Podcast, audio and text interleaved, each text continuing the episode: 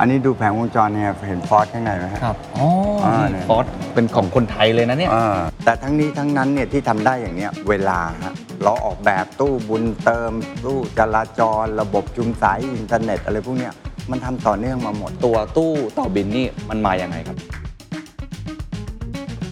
การนั้นแดงน้ำเขียวอะไรพวกนี้นะ รู้สึกก็จะเป็นพันล้านเหมือนกันนะครับ กำไรนะ แล้วผมนั่งทำอิเล็กทรอนิกส์อะปวดหัวชิบหายเลย ผมก็นั่งขายเครื่องดื่มดีกว่าคิดอย่างนี้เสร็จปุ๊บเนี่ย ผมก็ไปซื้อตู้มือสองจากญี่ปุ่น ขายโคกกระป๋อง ผลปรากฏเจ๊งแต่เราต้องหาธุรกิจอย่างอื่นมาเสริม อืม บางทีมันกลับทำให้เราพลิกไปทำอย่างอื่นที่ดีกว่า This is the Standard Podcast. Eye opening for your ears. The secret sauce. สวัสดีครับ ผมเคนนักครินทร์และนี่คือ The Secret Sauce Podcast What's your secret?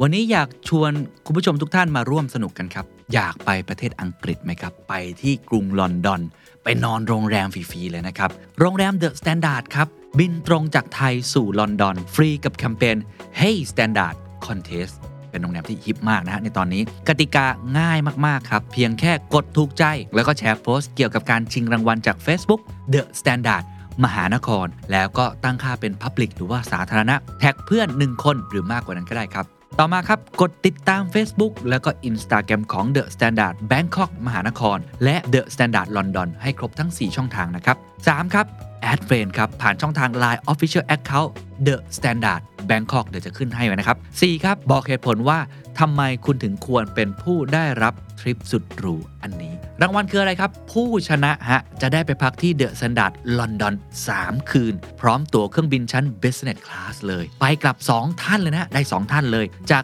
Etihad Airways นอกจากนี้ครับ ยังมีคูปองแทนเงินสดครับ มูลค่า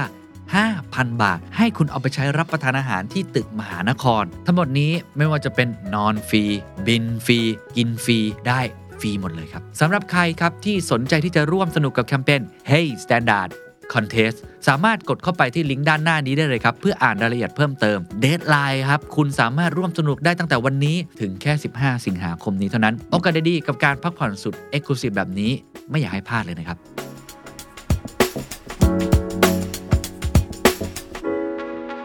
ผมเชื่อว่าทุกท่านคงจะรู้จัก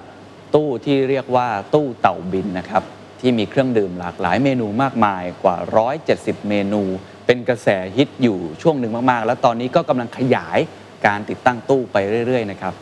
วันนี้มีโอกาสพิเศษที่ผมจะไม่ได้มาแค่เปิดตู้ให้เห็นว่าข้างในทำงานอย่างไร แต่ผมจะเปิดให้เห็นบริษัทครับที่อยู่เบื้องหลัง เจ้าของที่อยู่เบื้องหลัง ว่าอะไรคือเบื้องหลังของตู้เต่าบิน แล้วผมต้องบอกทุกท่านครับว่า บริษัทที่อยู่เบื้องหลังนั้น คือบริษัท Ford Corporation จำกัด เป็นบริษัททำหุ่นยนต์ เป็นบริษัททำเครื่องยนต์ เป็นบริษัทอิเล็กทรอนิกส์ ผมกล้าใช้คำนี้เลยว่า มีไม่กี่บริษัทในประเทศไทยครับ ที่สามารถสร้างนวัตกรรมและเทคโนโลยีในลักษณะแบบนี้ได้ บริษัทนี้ 30 กว่าปีแล้วครับ เริ่มตั้งแต่ทำแปลงให้คอมพิวเตอร์นั้นสามารถอ่านภาษาไทยได้ ต่อมาครับทำเรื่องของตัวควบคุมไฟจราจร ต่อมาครับทำชุมสายโทรศัพท์ เครื่องบินก็ทำมาแล้วลำโพงก็ทำมาแล้วทำมาอีกหลาย ๆ อย่างมากเลยนะครับ ล่าสุดก็คือตัวตู้บุญเติม แล้วก็ปัจจุบันก็คือตัวตู้เต่าบินนะครับ ผมจะคุยกับผู้ก่อตั้ง แล้วก็คนที่เป็นวิศวกรเป็นนักประดิษฐ์ แล้วก็เป็นนักธุรกิจนะครับ ว่าเขามีเบื้องหลังวิธีคิดตรงนี้อย่างไรนะครับ ผมพูดคุยกับพี่เต่าครับ คุณพงษ์ชัยอมตานนท์ครับ ประธานกรรมการบริหารบริษัท Ford Corporation จำกัดมหาชนครับก่อนอื่นต้องขอบคุณพี่เต่ามากนะครับ สวัสดีครับ ให้เกียรติกับรายการมาก ๆ เพราะว่ามันเป็นกระแสมาหลายเดือนจริง ๆ กับ ครับ ตู้เต่าบิน แล้ววันนี้ก็มีโอกาสได้มาพูดคุยกัน ครับ ตอนที่มันมีกระแสเริ่มเกิดขึ้นเนี่ย ครับ คนก็เริ่มสงสัยว่า เอ๊ะ เต่าบิน อ่า คือใคร ครับ เต่าบินเนี่ยเจ้าของทำอะไร อ่า ใช่ไหมฮะ ครับ ก็มาทราบภายหลังว่าก็คือพี่เต่านี่แหละ ชื่อก็มาจากพี่เต่าเลย ใช่ โดยตรง ใช่ นะครับ ใช่ ทีนี้ก็เลยอยากให้เล่าให้ฟังนิดนึงครับว่า จริง ๆ แล้วบริษัทของเต่าบินที่ชื่อฟอร์ดเนี่ยครับ ฮะ ทำอะไรแล้วก็ ครับ ก่อตั้งมาเมื่อไหรมี ครับ อะไรอยู่ในตัวพอร์ตโฟลิโอบ้างครับ ครับฮะก่อนอื่นก็ขอแก้ตัวนิดนึงก่อนว่า ไม่ได้อยากเอาชื่อตัวเอง ไปตั้งสักเท่าไหร่นะค ครั รับ บ ลูกสาวเป็นคนตั้ง ชื่อเล่นชื่อเต่า ครับ นะฮะแล้วก็ ขับเครื่องบิน ทีนี้ลูกสาวก็ไปตั้งเสร็จปุ๊บเราก็บอก อยากชื่อพ่อได้ไหม อายเขาแต่ลูกสาวผมไม่ได้ตั้งไปหมด แล้ว แต่เป็นชื่อที่จำได้ง่ายมากนะ เออ นะฮะ กลายเป็นเออคนจำง่ายแล้วก็ติดตลาด ครับ ง่ายนะฮะ ทีนี้อย่างนี้ คือจริง ๆ ของบริษัทที่ทำเนี่ยคือบริษัทฟอร์ดคอร์ปอเรชันนะฮะ ครับ เรา เราทำธุรกิจด้านอิเล็กทรอนิกส์ อายุบริษัทนี่ 30 กว่าปีแล้วนะฮะ อืม ประมาณ 32 ปี ครับ นะฮะ สิ่งที่เราทำเนี่ยเราแรก ๆ เนี่ยเราทำเกี่ยวกับพวกอิเล็กทรอนิกส์ทั้งหมดนะครับผมเริ่มต้นมาเนี่ยตั้งตั้งแต่ 33 ปีที่แล้วก็ทำภาษาไทย คอมพิวเตอร์สมัยก่อนไม่มีภาษาไทย อ๋อ นะครับผมจะพูดเร็ว ๆ เพราะเราทำเยอะ มาก คอมพิวเตอร์สมัยก่อนโบราณมากฮาร์ดแวร์นี่โง่เลยนะฮะเราต้องทำวงจรเข้าไป ครับ ทำวงจรเข้าไปแล้วก็เขียนโปรแกรมเพิ่มนะครับผมก็เป็นคนเริ่มแปลงคอมพิวเตอร์ให้มีภาษาไทยนะ อ๋อ ฮะ ที่คอมพิวเตอร์ในยุคนั้นมีภาษาไทย ไม่มีภาษา คือ ไทย พี่ต่อ เออ เป็นคนแปลงมันขึ้นมา ใช่ใช่ต้องแปลงต้องโมตัดวงจรเอาวงจรเข้าไปเนี่ย ครับ ก็ ครัทบำนะฮะแล้วก็ทำต่อเนื่องมาทำตู้ PABX นะฮะทำเอ่อตู้ชุมสายอินเทอร์เน็ตนะฮะก็ทำมาเรื่อย แล้วก็ในที่สุดเราก็เริ่มมีโรงงานโรงงานผลิตนะฮะโรงงานผลิตอิเล็กทรอนิกส์ส่วนใหญ่เป็นอิเล็กทรอนิกส์ระบบสื่อสาร ครับ แล้วก็โรงงานก็ใหญ่ขึ้น เราก็รับจ้างผลิตให้พวกญี่ปุ่น พวกโซนี่ไพโอเนียพวกเนี้ยโรงงานก็เริ่มทันสมัย ครับ นะฮะ ผมต้องถามอย่างนี้ครับว่า อ่า ปกติคนไทยไม่ไม่รู้มาก่อน ใช่ ไม่รู้มาก่อนว่า ใช่ เฮ้ยบริษัทไทยอะ อ่า ทำอะไรแบบนี้ได้ จริง ปกติเราจะนึกถึงญี่ปุ่น ใช่ หรือว่าอาจจะเยอรมนี ใช่ครับ ผมทราบมาว่าจริงๆพี่เต่าทำถึงขั้นเครื่องบินได้ด้วยใช่ไหมฮะเพราะฉะนั้นเล่าเล่าให้ฟังนิดนึงว่าองค์ความรู้หรือโน้ตฮาวที่เอามาทำอุปกรณ์อิเล็กทรอนิกส์พวกเนี้ย อ่า จริง ๆ แล้วคนไทยเราทำได้ใช่ไหมแล้วพี่เต่าเอาความรู้พวกนี้มาจากไหน ใช่ จริง ๆ เรียนอย่างนี้ฮะเอ่อโดยทั่วไปเนี่ยคนไทยหรือนักศึกษาที่เรียนเนี่ยเขาจะ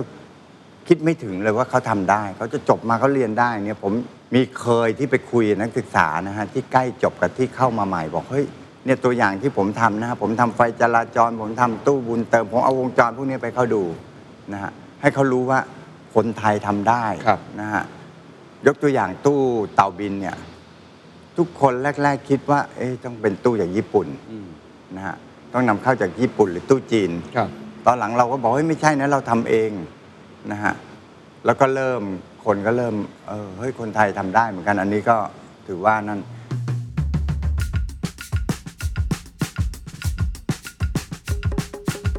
เดี๋ยวเราจะมาลองดูข้างในตู้เต่าบินนะครับ ว่ามีคนอยู่จริงหรือเปล่า และคนที่จะมาเปิดตู้ให้กับเราคือ ครับ คุณเต่านะครับครับขอบคุณมากครับเชิญเลยครับ ครับ ลองเปิดดูครับ ลุ้นลุ้นเรียนลุ้น นะ ว่าสวยไม่สวยนะ โอเคก็มีตัวจ่ายแก้วนะฮะ ตัวจ่ายแก้วก็ตัวนี้ก็จะหมุนไปรับแก้วนะครับ ตัวจ่ายผงก็หมุนหมุนไปจ่ายที่หมุนไปจ่ายนะค ครั รับ บ แล้วก็มันมีไซรัป เพราะก็จะเป็นการมิกซ์ระหว่างผงบ้าง น้ำเชื่อมบ้างนะฮะ มันก็จะได้ออกมาเป็นร้อยกว่าเมนูร้อยเจ็ดสิบเมนู ผงโอริโอ อ่า ผงชา ใช่ แล้วแต่เมนูนม อันี้นมนะครับ มีโกโก้ ครับ เนี่ยฮะ แล้วก็ไซรัปตรงนี้ ใช่ อั อั น น นี้ นี้ก็จะมีเป๊ปซี่ ครับ เป็นน้ำเชื่อม ครับ ไตลับก็จะมีเป๊ปซี่เป็นน้ำเชื่อม น้ำน้ำสตรอเบอรี่นะฮะอ่าเนี่ยประมาณ หลาย นี้ อย่างมาก น้ำ เล แด ย ง กาแฟก็จะอยู่ตรงนี้ ใช่กาแฟมี 3 ชนิดให้เลือก ครับ ตรงนี้คือสมองกลไหมค ส รับ มองกลสมองกล อ๋อซึ่งอันนี้ทั้งหมดก็เป็นพี่เต่าออกแบบ ใช่ใช่ หมดเล ใช่ ย เนี่ยเนี่ยคุณเจนดูฟอร์ดใช่ไหมฮะ อ๋ออั อันนี้ดูแผงวงจรเนี่ยเห็นฟอร์ดข้างในไหมฮะ ครับอ๋อ อ่า นี่ เนี่ย ฟอสเป็นของคนไทยเลยนะเนี่ย อ่าครับ วงจรพวกนี้มันสบายเราอยู่ แล้ว อันนี้คือสิ่งที่เราถนัด ถนัด ใช่ไหมแต่ที่ไม่ถนัดคือชิ้นส่วนเลยต่างๆที่ เดี๋ยวนี้ บกา ถนัดแล้วครับ เดี๋ยวนี้ถนัดแล้ว เดี๋ยวนี้สบายมากนะครับ ค ดี รับ ไซน์แบบสุดๆแล้วทีนี้ผมสั่งอันนั้นให้คุณ ครั เก บ ณลองดูด้วยอเมริกาโน่ตัวนี้นะ ได้ครับ กินเข้มไหม เอ่อ ดับเบิลช็อตหรือ Double shot ได้ครับ ดับเบิลช็อตได้นะ โอเคโอเค นี่ อ่าลองดู almost dirty ลองดูครับ เดี๋ยวลองอเมริกาโน่อีกอันหนึงอร่อยครับอร่อยนะโอเค ไม่ทานเหรอครับ ผมทานเดี๋ยวต่อคิว อ๋อ นี่ ต่อ ผม คิว สั่งแล้วอ่ะผมสั่ง อ๋ออ่ นะอ่า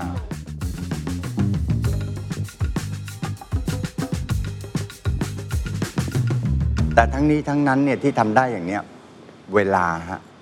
มันสะสมสะสมทีมงานสะสมความรู้เนี่ยมัน 30 ปี เราออกแบบ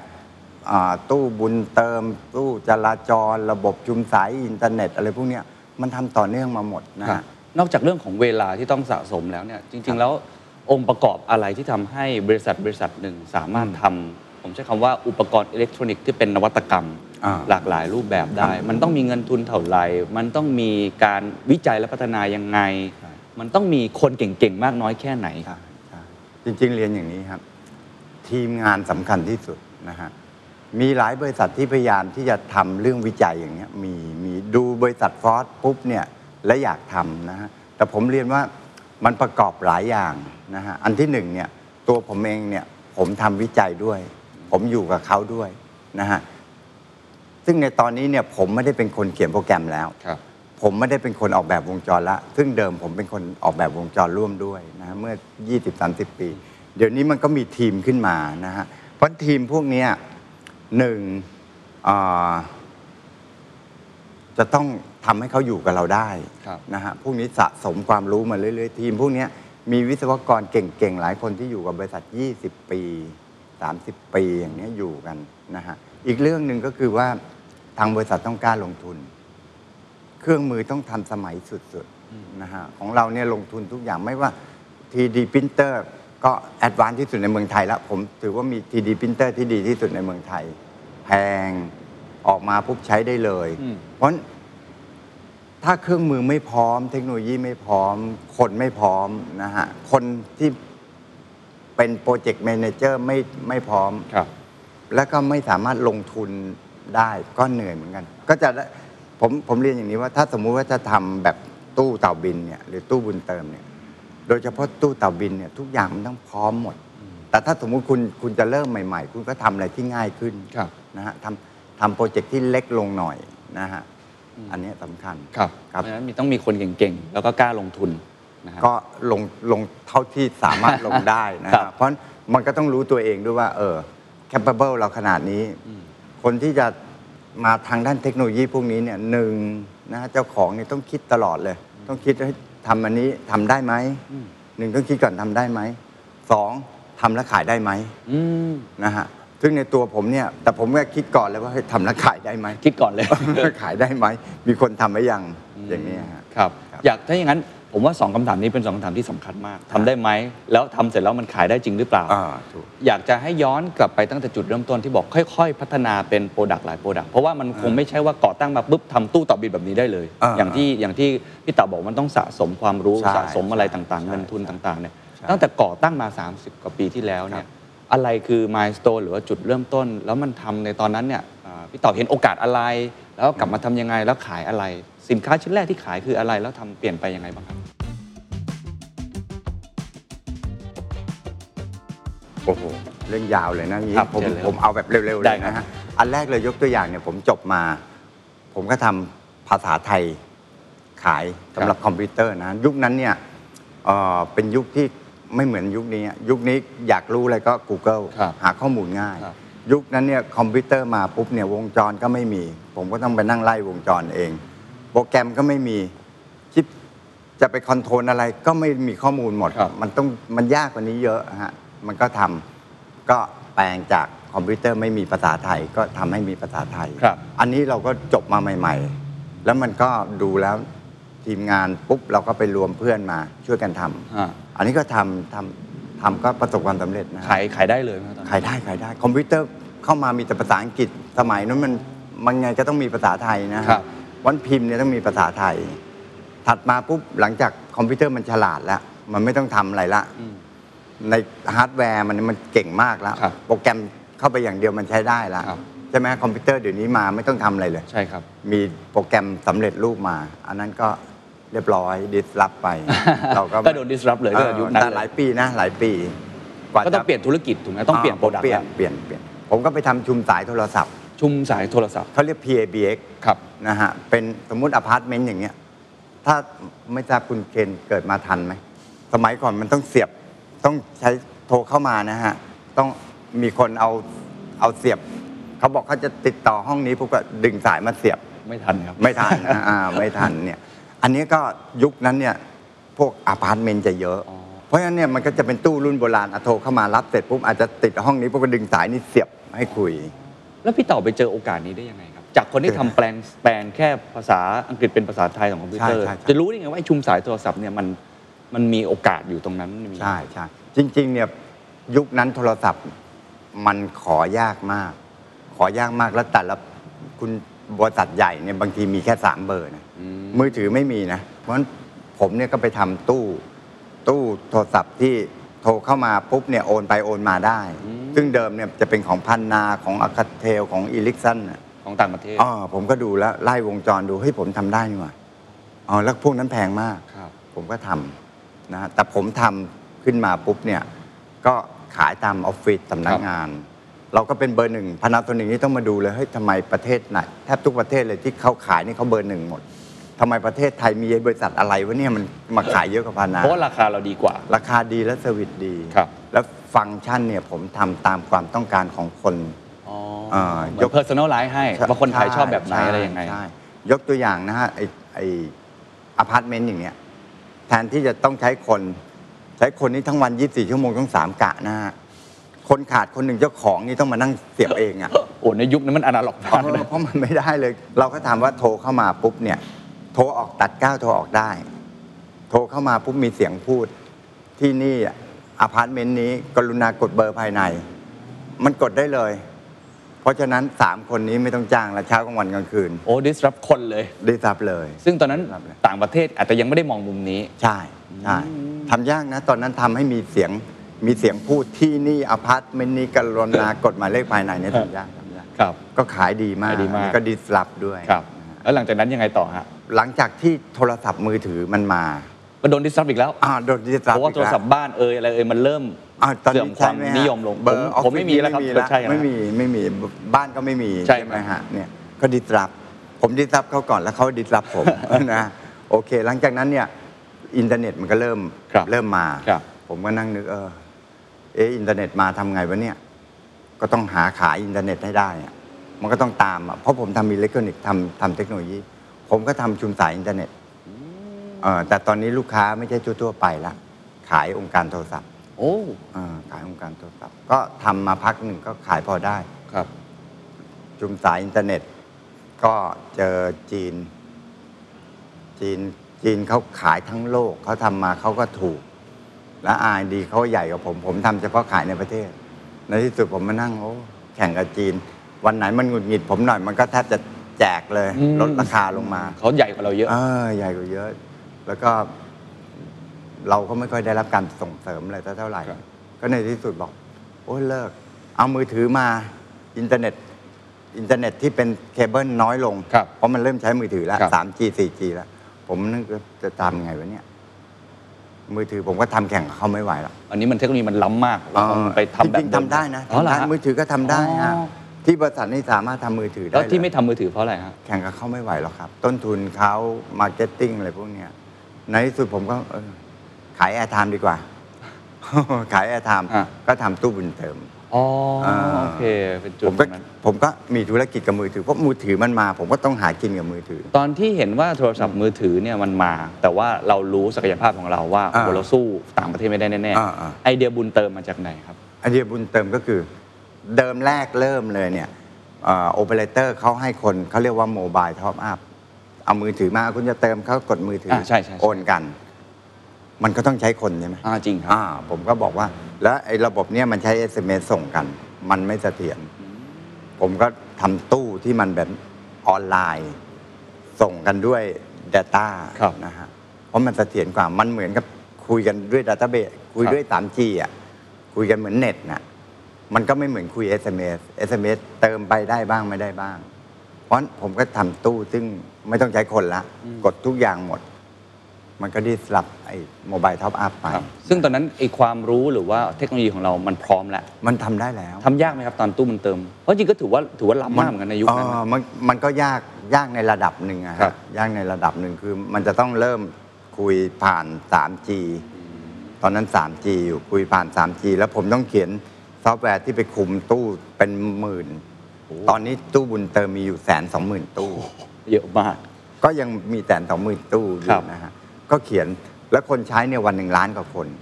เพราะฉะนั้นซอฟต์แวร์ที่มันเน็ตทุกตู้ล้านล้านกว่าคนเนี่ย มันใกล้ ๆ คอแบงกิ้งเลย โอ้จริงฮะซอฟต์แวร์ต้องเสถียรมาก พอแรงกิ้งเลย อ่า เราก็มีทีมที่เขียนตัวเนี้ยเขียนเขียนบนเซิร์ฟเวอร์กลาง ครับ เขียนเป็นคลาวด์นะฮะ แล้วก็มีคนดีไซน์ฮาร์ดแวร์ มีคนดีไซน์โปรแกรมอยู่บนตู้ของเนี่ย อืม ก็ทำออกมา ปกติเวลาทำอะไรพวกนี้มันใช้เวลานานไหมครับ แล้วก็ลองผิดลองถูกกันเยอะมากน้อยแค่ไหน ครัครั บบ ใช่คำถามที่ดีครับ จริงๆเนี่ยไอ้พวกนี้เนี่ยเอ่อทำก็ใช้เวลาพอสมควร ของบุญเติมเนี่ยมันมันง่ายอย่างหนึงคือแมคานิกมันน้อย ครับ แมคานิกมันน้อย ถ้าเทียบเต่าบินแล้ว โอ้โห ฟ้าก็เหว เลย เดี๋ยวผมจะเล่าให้ ได้ ฟั ครั ง บ เพราะเนี่ยเวลาที่ทำเนี่ยมันก็ไม่นานอาจจะสักปีหนึ่งนะแต่ลองผิดลองถูกเนี่ยสำคัญ อืม คือทำไปมันต้องฝ่ายจูนไปเรื่อยๆนะมันก็ต้องแก้เจอนู่นก็แก้เจอนี้ก็แก้ ครับ แก้เสร็จเรียบร้อยก็มันก็จะนิ่งขึ้นเรื่อย ๆ ดีขึ้นเรื่อย อืม ๆนะฮะ ก็ต้องใช้การลองผิดลองถูกตลอดเวลา จริงๆเนี่ยคนที่ใช้ตู้บุญเติมเนี่ยส่วนใหญ่จะเป็นลากย่า ครับ เอ่อการที่โมบายแบงกิ้งมาเนี่ยมันก็จะมาสำหรับเอ่อลูกค้าที่ กลางหน่อย กลางมิดเดิมทูไฮ ครับเพราะว่าบางที อ่า คนคนระดับลากยาก รากย่า อาจจะยังเข้าไม่ถึงโมบายแบงกิ้งยังตู้บุญเติมก็ยังพอไปได้ แต่ผม ยังไปได้ยังไปได้ ผมทราบมาว่าจริงๆแล้วพี่เต่าก็มองเหมือนกันคล้ายๆ กับทุกทุกธุรกิจที่ทำมาก็คืออา เฮ้ยกำลังจะโดน disrupt เพราะมีโมบายแบงกิ้ง ใช่ใช่ ตอนนั้นเห็นสัญญาณอะไรที่ทำให้เรารู้สึกว่าตู้บุญเติมเนี่ยไป อาจจะไม่โกรธเหมือนเดิมแล้ว ใช่คืออย่างนี้ทุกคนเนี่ยพูดตลอดว่าเฮ้ยโมบายแบงกิ้งมาโมบายแบงกิ้งของเมืองไทยถือว่าแอดวานผมว่าถ้าจะแอดวานที่สุดในโลกนะครับ ถ้าโมบายแบงกิ้งไม่แอดวานเนี่ยนะมันจะเหมือนกับจีนที่มีไอ้ตัวอะไรนะอาลีเปอะไรพวกเนี้ย ครับ จะเข้ามาคุมแล้วก็คุมแบงค์ด้วย ใช่ คนไทยก็จะอาจจะไปใช้อันนั้นแทน อ่าแต่ตอนเนี้ยพวก Payment แบบนั้นไม่ได้แล้ว ครับ เพราะคนเราใช้ Mobile Banking หมดแล้ว ครับ เพราะฉะนั้นไอ้พวก Wallet พวกอะไรพวกนี้เกิดยากสำหรับเมืองไทย ครับ นะฮะทีนี้เนี่ยเอ่อคนก็พูดตลอดว่า เฮ้ย Mobile Banking มาเนี่ยเอ่อมันจะดิสรับบุญเติมแล้ว เพราะคนไม่ต้องไปเติมที่ตู้แล้ว อ่า ก็ใช้นี่ เติมออนไลน์ top เล up อาย อ่า ถูกผมบอกตัวแทนผมตลอดบอกไม่ต้องตกใจ 5 ปี ผมยังอยู่สบาย ยังกำไรหลายร้อยล้านอยู่ อืม เพราะเราลากย่า อืม ถ้าไปดูจริงๆบัญชีที่เปิดนะฮะ ครับ คนที่มีออมทรัพย์จริง ๆ เนี่ย มีอยู่ไม่ไม่ไม่เท่าไหร่อะอาจจะประมาณสักห้าล้านสิบล้านบัญชีเอาอีก ใช่ค ห รั ก บ สิบล้านก็ยังเหนื่อยอยู่อะ ครับ เงินเดือนออกปุ๊บก็หมดละ อืม ทีนี้มาเติมผมทีเติมทีละห้าสิบบาท เติมทีละร้อยบาท ครับ เราก็ดูว่า เออ ในห้าปีเนี่ยไม่ไม่โดนดิสรับแน่ๆ แต่เราต้องหาธุรกิจอย่างอื่นมาเสริม อืม นะฮะผมก็เสริม เนื่องจากตู้บุญเติมเนี่ยมันจะต่างกับอย่างอื่น ครับ มากตรงที่ว่าเราไม่ได้ขายตู้ ยี่ห้ออื่นเขาขายหมดนะเราเป็นเจ้าของหมด เพราะฉะนั้นธุรธุรกิจอื่นๆเนี่ยเราสามารถทำได้เพราะเราเป็นเจ้าของนะฮะทีนี้ธุรกิจที่เพิ่มเนี่ยยกตัวอย่างฝากเงิน อืม นะฮะถ้าตู้อื่นขายไปปุ๊บมีคนมาฝากผมไม่คืนเงินคุณหรอก ผมเจ้าของตู้อะใช่ไหมผมซื้อมาแล้วอะ ครับ เออผมไม่คืนนะมีคนมาอยู่ดีๆมาฝากผมไอตัวผมผมก็ไม่กล้าให้คนอื่นเอาเงินมาใส่ตู้นี้หรอก เพราะกลัวโดนเบี้ยวอะ ครับ แต่นี่ผมเป็นเจ้าของอยู่อ่ะ อืม มันมีสัญญา มีอะไรกัน แล้วเขาก็ได้รายได้จากเราตลอด ไม่ต้องเบี้ยว คุณมีรายได้ตลอด อืม มันก็มีเงินมาโอน มีคนมาโอนเงิน ครับ เราเป็นแบงค์เขาเรียกแบงกิ้งเอเจนต์ แพ็กกิ้งเอเจน เอ ต์ อแทบทุกธนาคารเพราะเขาก็โอน เนี่ยเขามี ใน เงิ ข น ณะ ปุ๊บ ที่แบงก์อื่นๆ ATM ลดลงลดลง ลดลง แต่ อ่ะ ของ เดี๋ยวเราเล่าให้ฟั ก ง ลายเป็นแบงกิ้งเอเจนต์ เอ แทน อฝากฝากเอทีเอ็มส่วนใหญ่เบิก ครับ เออเนี่ยเพราะฉะนั้นเขาก็มีคนมาฝาก มีคนมา มา มาโอนไปโอนมาเนี่ย มันก็มาคอมเพนเซตไอ้ยอดที่ลด อ๋อ ก็เป็นอีกช่องทางรายได้หนึ่ง ใช่ใช่ เพราะฉะนั้นตรงตู้บุญเติมก็หาโปรดักต์ใหม่ๆฟีเจอร์ใหม่ๆ ผม เข้าไป พูดเร็วๆ สั้น ๆ เลย เราก็ดีลลอปตู้ ATM ของเราเอง เริ่มเบิกฐานตู้เราก็เปลี่ยนเป็นตู้ ATM ซึ่งเราดีลลอปเองและคอสถูกมาก ผมทำตัวจ่ายแบงก์กำลังดีลลอปเอง อืม ถ้าคุณไปซื้อตัวจ่ายแบงก์โอ้โหแพงยับเยิน ก็เลยพัฒนาเองเลย เออพัฒนาเอง ครับ ถูก เพราะฉะนั้นเขาเลิกตู้ ATM ผม ก็ ทำตู้ ATM ทุก สวนทางกับเขา เออ เออ แต่ EV เนี่ย ครับ EV เนื่องจากเรามีตัวแทนบุญเติมเป็นเป็นร้อยตัวแทนกระจายทั่วประเทศ EV เรา develop เสร็จนานแล้ว เสร็จนานแล้ว แต่รถมันไม่มา อืม จริงๆ ตอนแรกเนี่ยผมกะว่ารีบทำเลยแล้วเอา EV ไปไปชดเชยธุรกิจรถไม่มา แต่ช่วงนี้เริ่มดีแล้ว แต่ น้ำมัน ว่า แพง เอ่อเทคโนโลยีเราพร้อมแล้ว พร้อม EV ชาร์จชาร์เจอร์เราทำได้ตั้งแต่ตอนนั้นแล้ว ทำชาร์จเจอร์ไม่ยาก แต่โอเปเรตมันน่ะยาก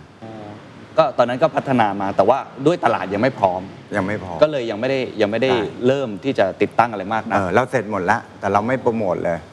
เพราะรถมันนิดเดียวอ่ะ แล้วตอนนี้เริ่มพร้อมแล้วใช่ไหมครับ เริ่มแล้วเริ่มพร้อมคือรถมันเริ่มมาบ้างแล้ว อ๋อ เออรัฐบาลก็เริ่มลดภาษีแล้ว ครับ ครับ แล้วมองตัวกลุ่มธุรกิจ EV Charger ยังไงครับ เราก็จะใช้ตัวแทนเหมือนกับบุญเติ ใช่ ม ใช่ใช่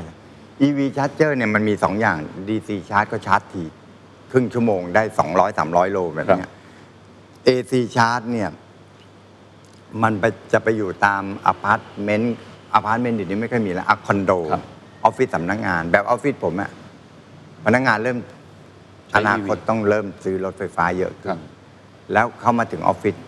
ไฟหมดเขาจะทำไงเขาต้องเติม เติมทีหนึ่ง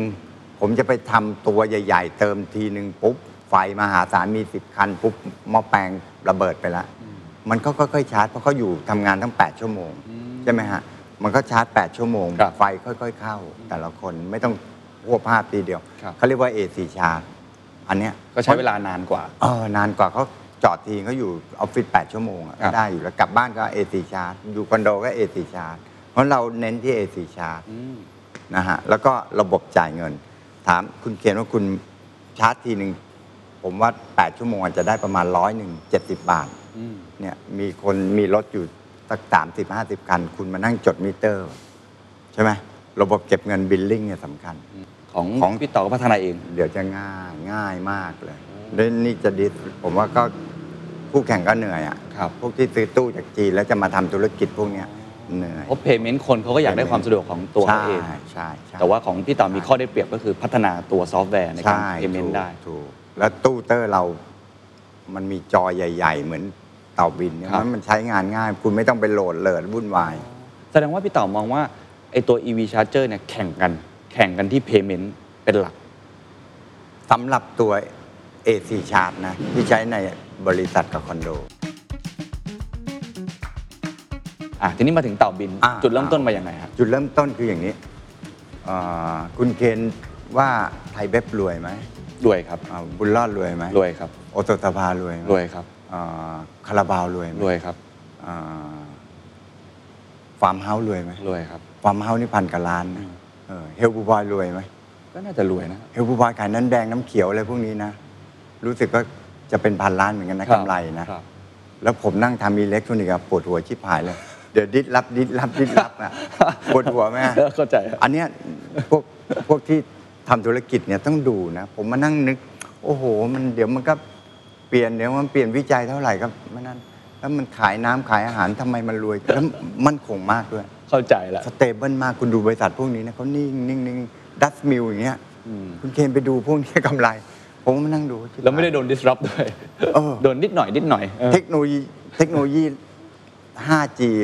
เดี๋ยว 7G 8G คุณเคนดื่มกาแฟ ก็เหมือนเดิม กาแฟไหม ยังดื่มครับ เออมันมีเทคโนโลยีอะไรที่กินเม็ด กาแฟเม็ดเดี ยวแล้ว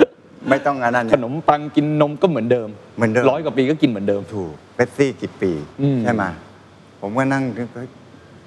ขายขายเครื่องดื่มดีกว่า อ๋อ นี่เป็นจุดเริ่มต้น เออ เพราะว่าเหนื่อยกับการถูก disrupt ต้องพัฒนา โอ้โหเราดิสรับเขาเขาดิสรับเราดิสรับไปดิสรับมา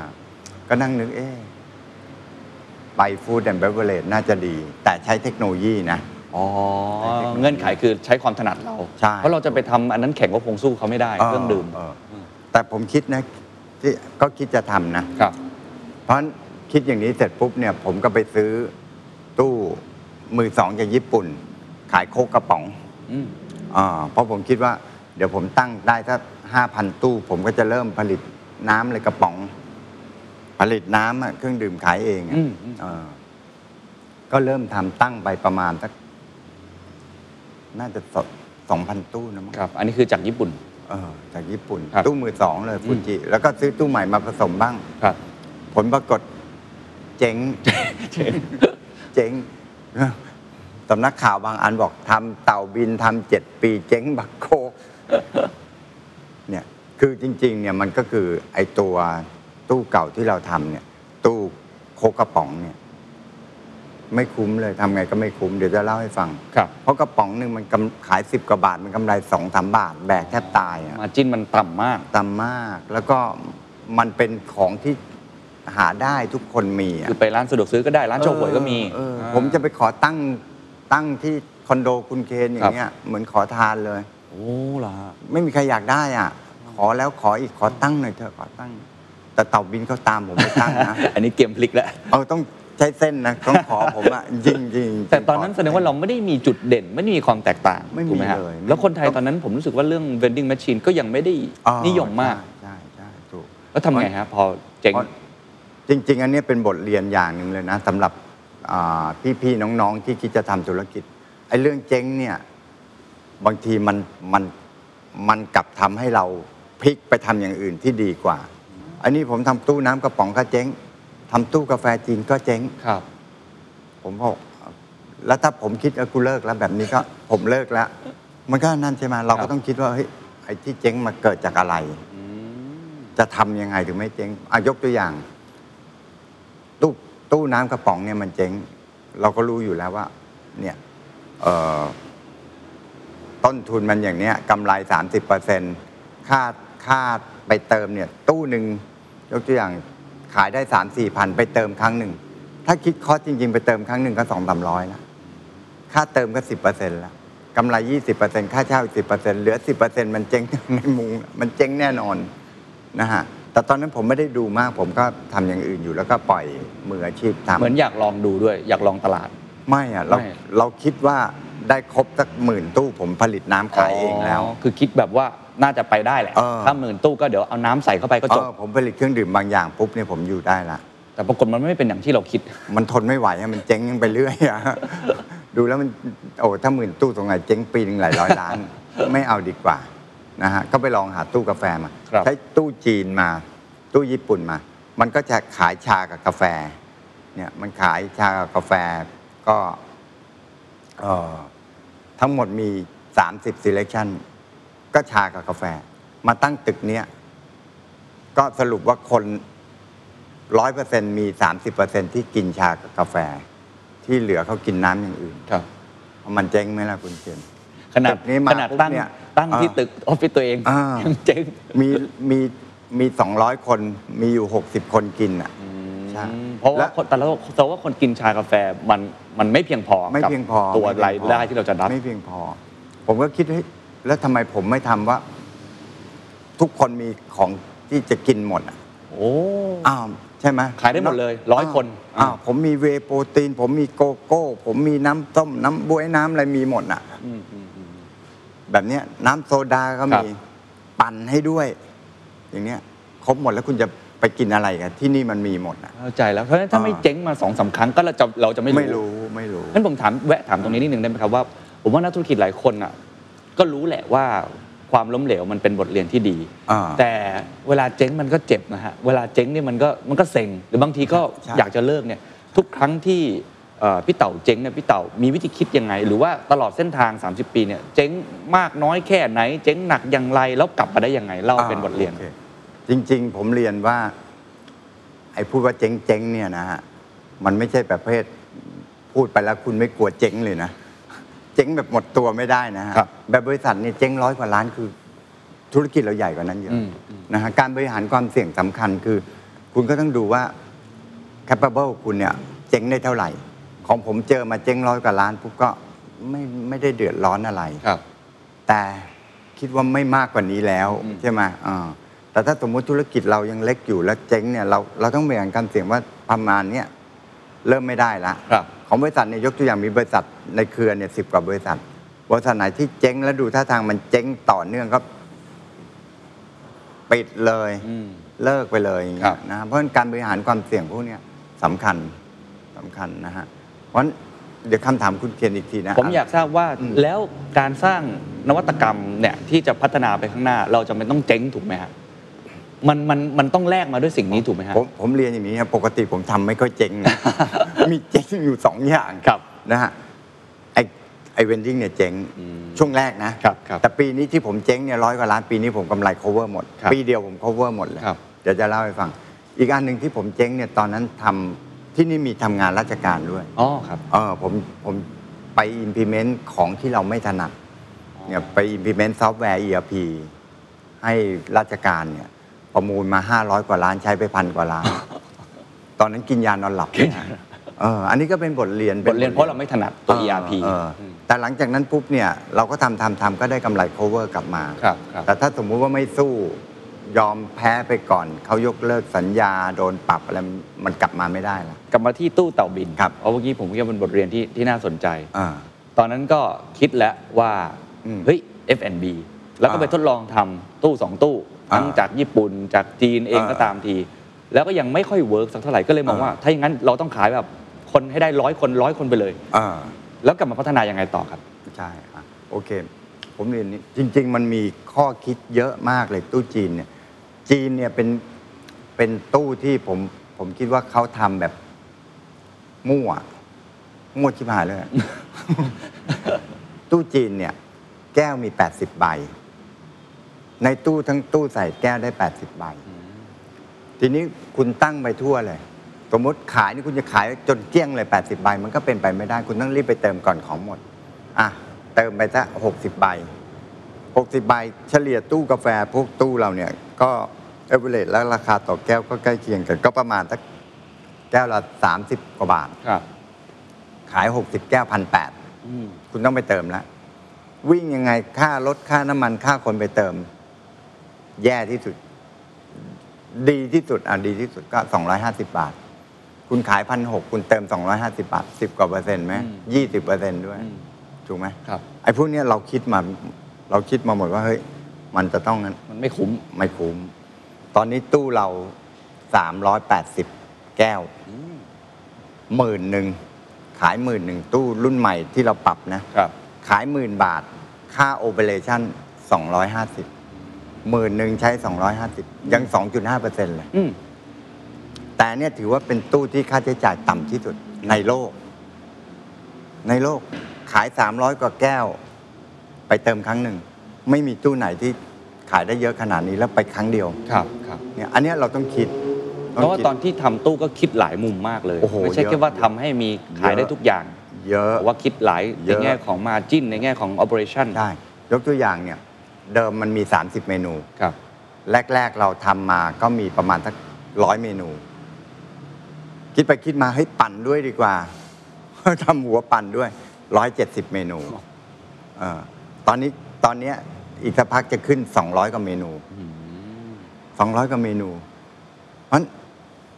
selection เนี่ยเหลือเฟือที่จะเขาเลือกได้นะฮะ ผมถามตรงนี้ก่อนว่าเอ่อแนวคิดที่จะทำหลาย ๆ เมนู อ่า เพื่อจะตอบโจทย์คนอันนี้ถูกไหมฮะ ใช่ แต่ผมเท่าที่ฟังความยากคือหนึ่งในเรื่องของเครื่องยนต์กลไกข้างหลัง ใช่ หลายคนบอกเฮ้ยมีคนอยู่ข้างหลังหรือเปล่าเพราะว่ามัน อ่า โอ้ทำมันมันผมไม่เคยเห็นตู้ที่ทำเมนูได้เป็นร้อยเมนู ใช่ มากขนาดนี้ ถูก อันที่สองคือแต่ละเมนูเราก็ต้องดูตลาด เพราะอันนี้คือดูผู้บริโภคแล้วเขาอยากกินหรือเปล่า อืม มันไม่มีใครรู้ว่า ใช่ อยากกินโอริโอปั่นหรือเปล่าเลยยังไง ถูกอ่าอ่า เอาคำถามแรกก่อนได้ไหมครับว่า อืม ทำหลาย ๆ เมนูเนี่ยพี่เต่าทำได้ไงฮะข้างในเนี่ยมันต้องเป็นเครื่องยนต์กลไกยังไงครับ ครับ จริงๆ ผมก็งงเหมือนกันว่าผมคิดอะไรอ อกมา งง อ่ะ คนคิดก็เก่ง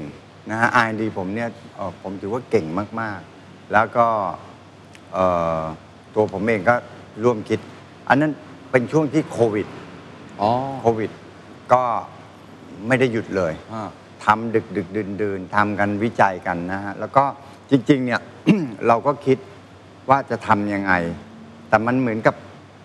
มีอะไรที่มันบอกว่าเฮ้ยมันจะต้องแบบเนี้ยคิดไปคิดมาคิดไปคิดมา มันก็ค่อยออกมาทีละอย่างทีละอย่างนะฮะยกตัวอย่างเนี่ยเอ่อเดิมเดิมของตู้ทั่วๆไปเนี่ยเขาก็เป็นกล่องกล่องกล่องกล่องวางเนี่ย มันก็จำกัดพื้นที่ของเราก็ทำเป็นอยู่ในวงกลมหมุนไปหมุนมาได้โรตารี่ โรตารี่หมุนได้หมดนะฮะ แก้วหมุนได้หมด ไอตัว พวกจ่ายผงก็หมุนได้หมด ครับ มันก็ได้เยอะขึ้นละ อ๋อ ได้เป็นสิบกว่านั่น แล้วผงอย่างเดียวเราบอกเฮ้ยผงอย่างเดียว เราไปเพิ่มไซรัป ครับ น้ำเชื่อมด้วย น้ำบวย น้ำสตรอเบอรี่น้ำนู่นอีกสิบกว่าแบบสิบกับอีกสิบคุณ ก็เป็น คุณลองดูแล้วกัน ร้อย มันมิกอะ ข้อมูลก็เป็นโรตารี่เหมือนกัน ครับไม่ น้ำเชื่อมจะไม่ใช่โร อ๋ ตา อ รี่น้ำเชื่อมได้ได้ประมาณ 9 หรือ 10 อย่าง ครับ อันนั้นได้ 11 12 อย่าง มันพวกนี้มันมิกกัน แล้วเราก็คิด เอ๊ะทำโซดาด้วยดีกว่า คิดไปคิดมาเฮ้ยทำโซดาด้วยดีกว่า ครับ น้ำแข็งมันคิดจะทำอยู่แล้ว ก็เลยทำน้ำแข็งโซดาทำเสร็จปุ๊บเฮ้ยตู้ออกมาสักพักบอกเฮ้ยทำหัวปั่นด้วยดีกว่า เดี๋ยวคุณเคนกินน้ำปั่นด้วย ใส่เข้าไปทุกอย่างเลย หมด คือมันค่อยๆดีวลลอปขึ้นไปเรื่อย อ๋อ ๆ ขึ้นไปเรื่อยๆ เดิมตู้หนึ่งมี 200 กว่าแก้ว ครับ นะฮะแก้วใส่ไว้ 200 กว่าแก้ว 6,000 กว่าบาทต้องไปเติมทีน280 แก้วขายได้สัก 200 แก้วก่อนหมดก็ต้องไปเติมนะก็ 6,000 กว่า 7,000 ไปเติมที ก็เฮ้ย มันก็ยังเกือบ3%กว่า คิดไปคิดมาปรับอีกหน่อยหนึ่งได้ 380 แก้วหมื่นหนึ่งไปเติมทีหนึ่ง คุ้มกว่า โอเปอเรชั่นคอสมันต่ำมาก พวกนี้ ครับ มันต้องคิดนะฮะ ครับครับ ต้องคิด แล้วก็ตู้ตู้พวกนี้มันก็ซับซ้อนมากคุณเจนทราบไหมฮะ ชิ้นส่วนมันเนี่ย เฉพาะชิ้นส่วนที่เอามาประกอบเนี่ยเจ็ดพันกว่าชิ้น ไม่รวมวงจร วงจรพวกนี้เราออกแบบเองหมด วงจรเนี่ยชิ้นส่วนอีกเป็นสองสามพันชิ้น รวมแล้วผมต้องซื้อพาร์ทปีกๆย่อยๆเนี่ย เกือบเจ็ดแปดพันชิ้นอะ โอ้โหนี่ก็ ที่เหลืออ ย่างอย่างกับรถยนต์เลย ยังรถยนต์ ตอนที่ อืม วิจัยและพัฒนากันเนี่ยคือผมฟังผมรู้สึกว่าผมกำลังคุยกับบริษัทเทคโนโลยีอะ อ่า แบบ ใช่ ระดับโลกเลย เพราะว่าการใช้ชิ้นส่วน การประกอบ การ ใช่ วิจัยและพัฒนาพวกเนี้ย ใช่ ผมว่ามันเป็นอะไรที่เราอย่างที่ผมพูดตั้งแต่ต้นเราไม่เคยคิดว่าคนไทยจะจะทำได้มาก่อน ครับ นะครับอยากให้เล่ากระบวนการหรือว่าความยากที่สุดในการทำพวกนี้ เพราะว่า อืม ผมทราบว่าจริงแทบจะเป็นเราทำแทบจะทุก ทั้งหมด กระบวนการเลย 100% ใช่ไหม ใช่ครับ มีนำเข้ามาบ้างไหมครับ หรือมีเอาความรู้ซื้อมาอะไรอย่างนี้บ้างไหม อ่าอ่าได้ครับจริง ๆ เนี่ย ตู้เนี่ยมันจะประกอบไปด้วยเอ่อชิ้นส่วนอิเล็กทรอนิกส์สมองกล ครับ ไอ้พวกนี้เราเชี่ยวชาญ อ่า ผมเชี่ยวชาญ ผมเอาทุกอย่างเราออกแบบวงจรทำเองหมด สมองเราทำได้ เออโรงงานผมใหญ่มาก ผมผลิตให้โอ้โหโรงงานต่างประเทศเนี่ยผลิตโตนี่ไปนี้จะคิดอะไรคิดอะไรพวกเนี้ยผลิตกัน ครับ ใหญ่นะฮะตรงนี้เราเชี่ยวชาญ แต่ที่เราใหม่มาก ๆก็คือแมคานิกแคดแคมพวกเนี้ยซึ่งเราก็เพิ่งเริ่มนะฮะเราลงทุนผมก็ลงทุน รู้ว่า 3D Printer อะไอ้นี่มันใหม่ล่าสุดออกมาปุ๊บใช้ได้เลย พิมพ์ออกมาเป๊ะปุ๊บแข็งแรงพอที่ยัดใส่ตู้ใช้ได้เลย ถ้าไม่มี 3D Printer โอ้โห ชิ้นหนึ่งผมจะต้องออกแบบเสร็จปุ๊บ ไปเปิดโมทูลิงลองพิมพ์ห้าหกเดือนไม่จบ ในนี้โมเป็นห้าหกสิบโม ผมญี่ปุ่นเนี่ยบริษัทฟูจิเนี่ยที่ขายที่เราติดต่ออยู่ ครับ มาดูตู้อะเขาบอกไอ้ตู้อย่างเนี้ย เร็วที่สุดที่ญี่ปุ่นจะทำเนี่ยนะฮะสามถึงห้าปี ผมใช้เวลาปีกว่า แต่พวกเนี้ยมันสั่งสมนะฮะ ตามตามที่คุณเจนถามคือ เรามีอิเล็กทรอนิกส์พร้อม ครับ อันเนี้ยมันง่ายแล้ว ซึ่งมันก็เป็นหัวใจ ครั นะ บ ซอฟต์แวร์บนข่าวเราพร้อม อืม เราแปลงจากซอฟต์แวร์ของบุญเติมแป๊บเดียวมาคอนโทรลนะฮะ ระบบข้อมูลทุกอย่างเนี่ย เรามีหมดคุณคุณเจน ใช้เบอร์มือถือกินอะไรเติมกี่แก้วอะไรพวกเนี้ยข้อมูลเข้าส่วนกลาง ครับ ผมหมดไอ้พวกนี้เราพร้อมหมด ระบบระบบ management เนี่ยเราแปลงนิดเดียวเรามีอยู่ ครับครับ วงจรเราทำคล่องเพราะส่วนที่ผมจะต้องซีเรียสตอนนั้นก็คือ CAD CAM design นะฮะซึ่งเราไม่ค่อยเก่งคนไม่ไม่ใช่เก่ง คือเรายังเราเพิ่งเริ่มมาฮะ ยังไม่เคยทำ เออแล้วคนแป๊บเดียวเราก็เพิ่ม แต่คนเก่งๆเรามีนะฮะคนที่อยู่กับเรารักองค์กรอยู่กับเรา ครับ นะฮะ อย่างอย่างเมื่อกี้ที่พูดถึงตัว 3D printer แสดงว่านวัตกรรมที่จะช่วยทำให้เราประสบความสำเร็จได้คือการลงทุนในเทคโนโลยีใหม่ๆแทบทั้งหมด ใช่ เลยนะ ใช่ ถ้าไม่มีสิ่งนี้นี่ตายเลยไปต่อคิวในการทุทำกอย่าง ขึ้นแท่นพิมพ์ขึ้นโมใหม่อะไรอย่างงี้ใช่ไหม ถูกถูกนี่หัวใจเลยนะผมอุตส่าห์เปิดเผยหัวใจผมนะโอเค อ่านั้นมันคือมุมหนึ่งในเรื่องของเครื่องยนต์กลไก ครับ ข้างหลังเรื่องนวัตกรรมเชิงเทคโนโลยี ในเรื่องของการตลาด ในเรื่อง อ่า ของพฤติกรรมผู้บริโภคเพราะ ครับ ต้องยอมรับว่าอันนี้เป็นตลาดที่พี่เต๋าไม่ได้เคยทำไม่ถนัดอะครับคือปกติทำ B2B ใช่ไหม อ่า หรือว่า ใช่ ทำเรื่องเอ่อเติมเงินโทรศัพท์อะไร ใช่ แบบเนี้ย ใช่ มันก็พอที่จะเห็นภาพว่ามีลูกค้ายังไง ใช่ใช่ ต่อไปเป็นเครื่องดื่มเนี่ยมันมี อ่า เรื่องของรสนิยม ใช่ มีเรื่องของความรู้สึก ใช่ กาแฟนี่มันโอ้โหมันเป็นร้อยล้าน ใช่ ประเภทใช่ไหมครับ ถูก ตรงนี้ทำยังไงครับทำให้เขาโดนใจครับ ผมผมเรียนคุณเกณฑ์อย่างนี้ ตอนนี้คนมันรู้จักกันแทบจะหมดเลยใช่ไหมฮะ คุณเกณฑ์คิดว่าผมใช้ค่าโฆษณาไปเท่าไหร่ ผมว่าไม่เยอะ อ่า ผมเดาว่าไม่เยอะ ก่งมากเลย ผมใช้ไปทั้งหมด 2 5 0 0 0 0 บาท จริงเหรอ เออช่วยช่วยน้องเขาให้มึงกูช่วยมึงนะกูอยากช่วย เนี่ยฮะเพราะ กา ว่าร ตลาดใช้สองแสน ว่าเขาไวรัลกันเอง อ๋อ เขาไวรัลกันเองมันเป็นของที่มันเป็นนวัตกรรมจริง อืม ๆเนี่ยเขาก็ติ๊กต็อกมันมันต้องเซอร์ไพรส์อ่ะ เราคิดมาก่อนไหมครับ ไม่ถึงคิดไม่ถึง ไม่เคยคิดว่ามันจะขนาดนี้เหมือน ใช่ กัน ใช่ อันที่หนึ่งเนี่ย selection มันเยอะ ตอนนี้มัน 170กลางขึ้น 200 นะฮะ แล้ว material ผมใช้ของดีหมด อืม นมเนี่ยใช้นมนมร้อยเปอร์เซ็นไม่มีครีมเทียม อืม ตัดสินใจดีมากเลย ในที่สุดเราคุยกันต้องใช้ของคุณภาพดี อ๋อเพราะตอนแรกอาจจะคิดเหมือนกันว่าอยากควบคุมต้นทุน อ๋อ มีเหมือนกันใช่ไหม แล้วกำไรมันกำไรมันโอเคอยู่แล้วไง ตอนหลังผมมานั่งนึก โอ้โห ถ้าผมใช้ครีมเทียม แล้วเด็กมากินนมชมพูอ่ะ อืม เนี่ยมันกินครีมเทียมล่ะ อืม นมเรายอมแพงเราใช้นมผงร้อยเปอร์เซ็นของนิวซีแลนด์ ครับ อร่อยแล้วก็รสชาติกับดีอย่างเงี้ยการที่เขามารีพีทเนี่ยสำคัญ อืม เด็กมากินตลอดนะฮะเด็กมากินผู้ใหญ่กินได้คนแก่กิน ครับ แล้วเนี่ยคือตามอายุละทีนี้ตามรายได้ อ๋อ อ่ารายได้อะของผมเครื่องดื่มเต่าทรงพลัง เนี่ย คนขับรถคนงานกินเยอะมาก อืม 15 บาท ครับ น้ำโซดาสิบบาทอย่างเงี้ยเขากินได้หมดน้ำแดงเขากินสิบห้าบาทอย่างเงี้ยคือทุกรายได้กาแฟแก้วร้อยกว่าบาทก็มีเป็นสเปเชียลตี้แต่ถ้าคุณจะกินกาแฟธรรมดาอาสามห้าบาท คือวาไรตี้ทุกรูปแบบ ทุกรูปแบบ ทั้งอายุทั้งรายได้ทุกอย่างคือทุกคน Cover หมด เป็นตู้ของทุกคนอันนี้ เป็นตู้ ในมุของมทุก คิดของ คน คุณ ถูก เต่า ถูก นะครับอ่ะครับ แต่ว่า เอ่อแล้วคิดไหมว่ามันจะมาขนาดนี้ คิดไหมว่ากระแสมันจะมาขนาดนี้ คิดไม่ถึงค ครั รับ บคิดไม่ถึงคือจริง ๆ เนี่ย ผมคิดว่าเราเราอยากจะขายวันละล้านแก้ว อืม แล้วก็จะใช้สองหมื่นตู้ ตู้หนึ่งเนี่ยผมขายกะประมาณห้าสิบแก้ว ครับ ต่อตู้ต่อวัน ครับ แต่ตอนเนี้ยมันขึ้นมันขึ้นประมาณ 6 70 ถ้าร้อนๆก็ 80 กว่า แล้วอันนี้เป็นบทเรียนผมอันหนึ่งว่า เครื่องดื่มมันเป็นซีซันอลซีซันอลเดิมผมก็งงเฮ้ยทำไมมันขายน้อยลงวะก็ไปถามเปปซี่บอกเปปซี่บอกหน้าฝนเนี่ยนะ หายอย่างน้อยที่สุด 3-40%เปอร์เซ็นต์ โอ้ หน้าฝนหายมากกว่าหน้าหนาวอีกเพราะเนี่ยอากาศครึ้มอย่างเงี้ยมันไม่ร้อนอ่ะ ไม่ต้อง ค กิน นก็กินน้ำน้อยลงอ่ะ อ๋อ ใช่ไหม โอเค ใช่ไหมเราก็ลงมาตอนนี้ก็ลงมาต่ำกว่า 70 นิดหน่อย ครับ จากเดิมเรา forecast ไว้เนี่ย50 แก้ว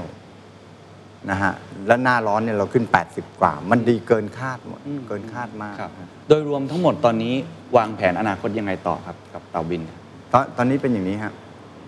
เอ่อเราต้องผมเป้าหมายผมเมืองไทยเนี่ย ผมต้องการตั้งให้ขายได้ล้านแก้วต่อวันนะฮะตอนนี้มันก็ได้ประมาณแสนห้า ครับตอนนี้มีกี่ตู้นะครับ สองพันกว่าตู้ สองพันเพราะฉะนั้นต้องขึ้นไปอีกประมาณโอ้โหหลายเท่าเหมือนกันครับ ก็นิดหน่อยจริง ๆ จะตั้งสองหมื่น ครับ ก็กะตั้งประมาณถ้าหมื่นสามถึงหมื่นห้าพันตู้ก็ได้ละล้านกว่าแก้ว ครับ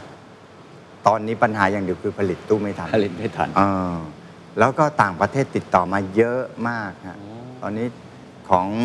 ออสเตรเลียเร่งสุดๆ อินโดนะฮะฟิลิปปินส์อ่าเวียดนามก็ขอมา พวกเนี้ยขอมาหมดที่อังกฤษนะฮะแล้วก็มีของที่อเมริกาหน่อย แต่ปัญหาก็คือไม่มีตุ้ม ผลิตไม่ทัน เราก็เลื่อนแล้วเลื่อนอีกเลื่อนแล้วเลื่อนอีกแต่ออสเตรเลียซีเรียสเขาอยากได้เลย แต่ที่ทำไปจะขยายก็คือจะเป็นเมนูคล้ายๆกันไหมครับแล้วใช้ชื่อเต่าบินเหมือนกันไม่ ชื่อชื่อคิดว่าใช้เตาบินนะครับ ของเราไม่ได้ขายตู้นะฮะ อ๋อ เราไม่ได้ขายตู้ไปเมืองนอกต้องให้เราหุ้น อ๋อเข้าใจเป็น ต้อง พั ให้ นเนอร์กัน เราหุ้น แล้วเมนูอะไรต่างๆ ต้องปรับเปลี่ยน ต้องปรับเปลี่ยนให้เหมือนโลคอลเขา อ๋อ เอ่อเขาก็ต้องจ้างของตู้เรายกยกตัวอย่างเนี่ยก็มีลูกสาวนะฮะทำกับบาเลสต้า อืม บาเลสต้าก็มือดี อืม ทุกอย่างเขาชงชงกันแล้วก็ปรับสูตรปรับสูตร ครับ อันนี้มันออนไลน์พอมันปรับเสร็จปุ๊บก็ปุ๊บโปรแกรมก็ออนไลน์ไป อืม แล้วก็ดัตต้าเบสเราก็ดี Big Data ก็ดี อันไหนไม่อร่อยปุ๊บเก๊กหวยอย่างเนี้ยขายไม่ดีปุ๊บเอาออก เปลี่ยนอย่างอื่นใส่ อันนี้คือเป้าหมายขยายไปต่างประเทศ แล้วก็ขยายกำลังการผลิตอะไร ใช่ มากขึ้น ใช่ใช่ นะครับ โรงงานก็สร้างเพิ่มอยู่ ครับอื่นๆมีอีกไหมครับ ในในเครือของบริษัท Ford Corporation เห็นบอกมีตัวเครื่องบินมีอะไรอีกหรือว่าอะไรคือ New S Curve ธุรกิจใหม่อีกที่ที่พี่เต่ามองไว้ครับ จริง ๆ จริง ๆ ในกลุ่มของไอเตาบินเนี่ยเราเราจะมีตู้อีกหลายแบบ อืม ต้องวิจัยเพิ่มนะ อ๋อ ตู้ตู้เครื่องดื่มเนี่ยมันก็จะมีตู้รุ่นใหม่ ๆ ที่ออกมาเป็นไฮเอ็นยกตัวอย่างเนี่ยระบบชงกาแฟมันจะเป็นไฮเอ็นเลย กินแบบโปรเฟชชั่นอลตั้งในตึกหรูๆดีๆ แก้วก็จะแพงขึ้นแต่รับรองว่ามันสุดยอดนะฮะระบบชงมันไฮเทคมาก อืม แล้วมันแวรี่แวรี่ได้หมด ครับ นะฮะแล้วก็จะมีตู้พวกอาหาร โอ้มีตู้อาหารด้วยเหร ตู้อาหาร อันนี้ทำสดปะฮะหรือ ทำสดทำสด โอ้ ทำสดใส่คนไว้ในนั้นคน เป็น ทำส ตู้ ด แบบ เลย ผัดกะเพราอย่างนั้นเลยเหรอครับ ยังไม่รู้ว่าจะเป็นแนวไหนนะ ฮะแต่ต้องสดต้องสดนะฮะ อืม ลวกสดผัดสด ครับ ต้องอย่างนั้นนะครับ แล้วต้องอร่อยด้วย โอ้โห ต้องอร่อย มีตู้อย่างอื่นอีกไหมฮะ อาจจะเป็นเคาน์เตอร์หุ่นยนต์อะไรพวกนี้ อ๋อเคาน์เตอร์หุ่นยน อ่า ต์ พวกนี้หุ่นยนต์ ครับ แสดงว่าในมุมมองของพี่เต่านี่พี่เต่ามองว่าอนาคต อืม มันยังมีโอกาสอีกมากมายในเรื่องของ เยอะ vending machine เยอะ ใช่ไหมครั เย บ อะเยอะ หรือว่า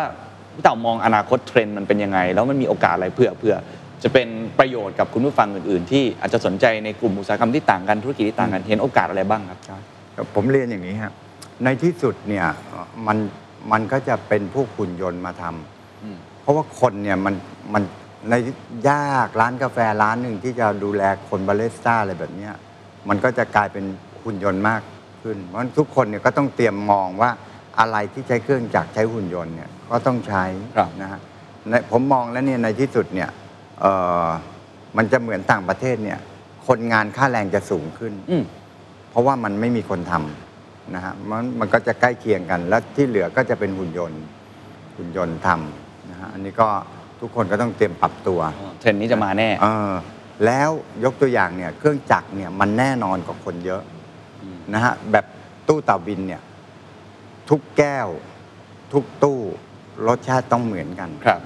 เพราะว่ามันใช้ช่างน้ำหนักหมด ปกติ เวลาเขาจะใส่ส่วนผสมเขาใช้จับเวลาอ่าห้าวิ จ่ายนมสามวิแบบเนี้ยแต่ในเตาบินนี่ช่างน้ำหนักหมด บวกลบ 0.5 กรัม น้ำโซดาก็ช่าง น้ำแข็งก็ช่าง นมก็ช่าง กาแฟก็ช่าง ครับ กาแฟนี่ช่างเลยว่าเนี่ยจ่ายเม็ดกาแฟลงมา 14 กรัมนะฮะบดเสร็จปุ๊บ น้ำอัดเข้ามาด้วยความดันเท่านี้ความร้อนเท่านี้ต้องออกลงมาถึงนี้หนัก 30 กรัม ด้วยเวลา 13 วิ ทุกอย่างมันจับเวลาหมด ครับ นะฮะมันช่างน้ำหนักเอ้ยน้ำหนักมาถึง 30 กรัมเนี่ยต้องใช้เวลาประมาณ 13 วินะ ถ้าใช้เกินกว่านี้ก็แสดงว่าคุณบดละเอียดไป มันก็ไปจูนใหม่ ถ้าปืดน้ำออกมา 5 วิได้ 30 กรัมแล้ว แสดงว่าคุณบดหยาบมากเลย อืม เนี่ยพวกนี้คอมพิวเตอร์มัน อืม เพราะมันมาตรฐาน ครับ รสชาติมันถึงสม่ำเสมออเขาเรียกว่าคอมคอมสม่ำเสมอคอนซิสติ้งอ่ะไม่ ค ใช่ รับ คุณไปกินแก้วนี้รสหนึ่งแก้วนี้รสหนึ่ง แต่ถ้าคนทำเนี่ยสาขาต่างๆ รสชาติอาจจะไม่เท่ากัน ครับครับ อันนี้มันมันอย่างเงี้ย อันนี้คือ มั มุ น ม มัน แง่ของเทรนด์ในมุม อ่า ของตัวเทคโนโลยี หรือว่าเครื่องยนต์กลไกหุ่นยนต์อะไรอย่างเงี้ย อืม พี่เต่ามองอนาคตยังไงครับ ใน 3 ปีข้างหน้าในแง่ของเทรนด์นวัตกรรมของมันการแข่งขันมันจะเป็นยังไง เพราะว่าตอนนี้ก็พูดกันเยอะว่า เราอยากได้ AI เข้ามาเนาะ ครับ เราอยากได้เอ่อหุ่นยนต์โรบอติก คือประเทศไทยพยายามส่งเสริมเรื่องนี้มากเลย ครับ มองอนาคตตรงนี้ยังไงมันจะเป็นยังไง คือคือในที่สุดเนี่ยมันมันก็ต้องใช้เทคโนโลยีอะฮะผมยกตัวอย่างเอาแบบแบบสงครามยูเครนอะให้คุณเคนไปขับรถถังเอาไหมฮะมันแค่ปืนแบกมันก็ยิงแล้ว อืม เป้านิ่ง ใช่ไหมฮะ ครับ มันใช้โดรนอะแล้วโดรนตอนเนี้ยโดรนโดรนเนี่ย มันก็ยังไม่ได้แอดวานซ์เท่าไหร่นะ แต่เขาดูสงครามนี่เสร็จปุ๊บเนี่ย ยกตัวอย่างมีประเทศข้างบ้านเราส่งรถถังมา อืม เราทำโดรน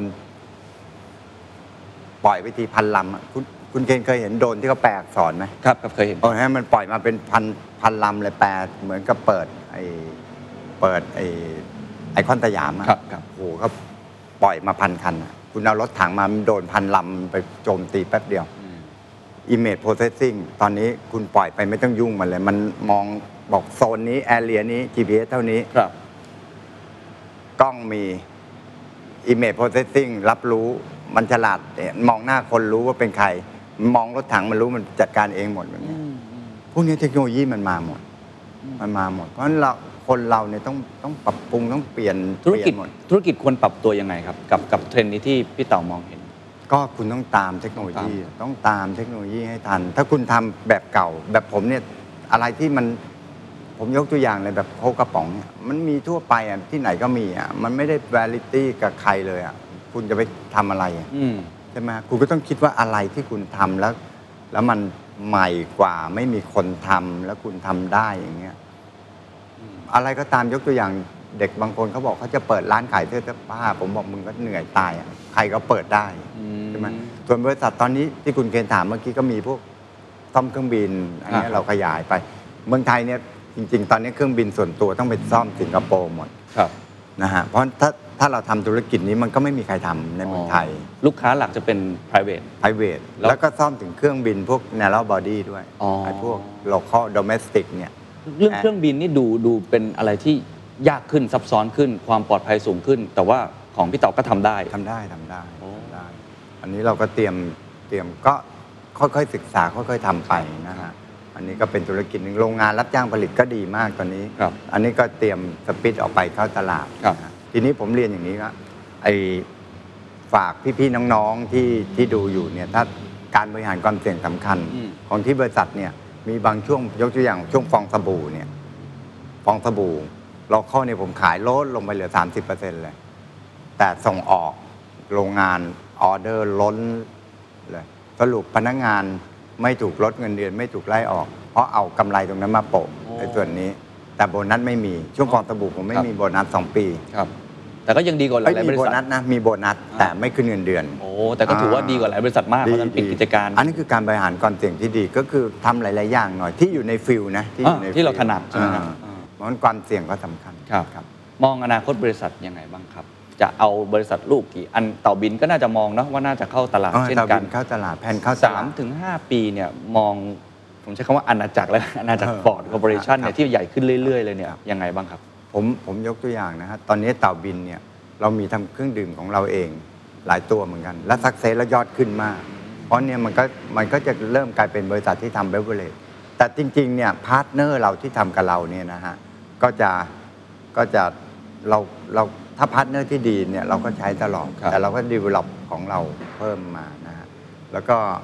เอ่อส่งออกก็น่าจะดีขึ้นมาก เพราะว่าตู้แบบนี้มันไม่มีในโลกนะฮะเอ็นไกรี่ที่ขอมาติดต่อมาเยอะ ครับ แต่ตอนเนี้ยเอ่อคงต้องเป็นรุ่นลูกละเจนสองละ ที่ทำนะฮะลูกสาวก็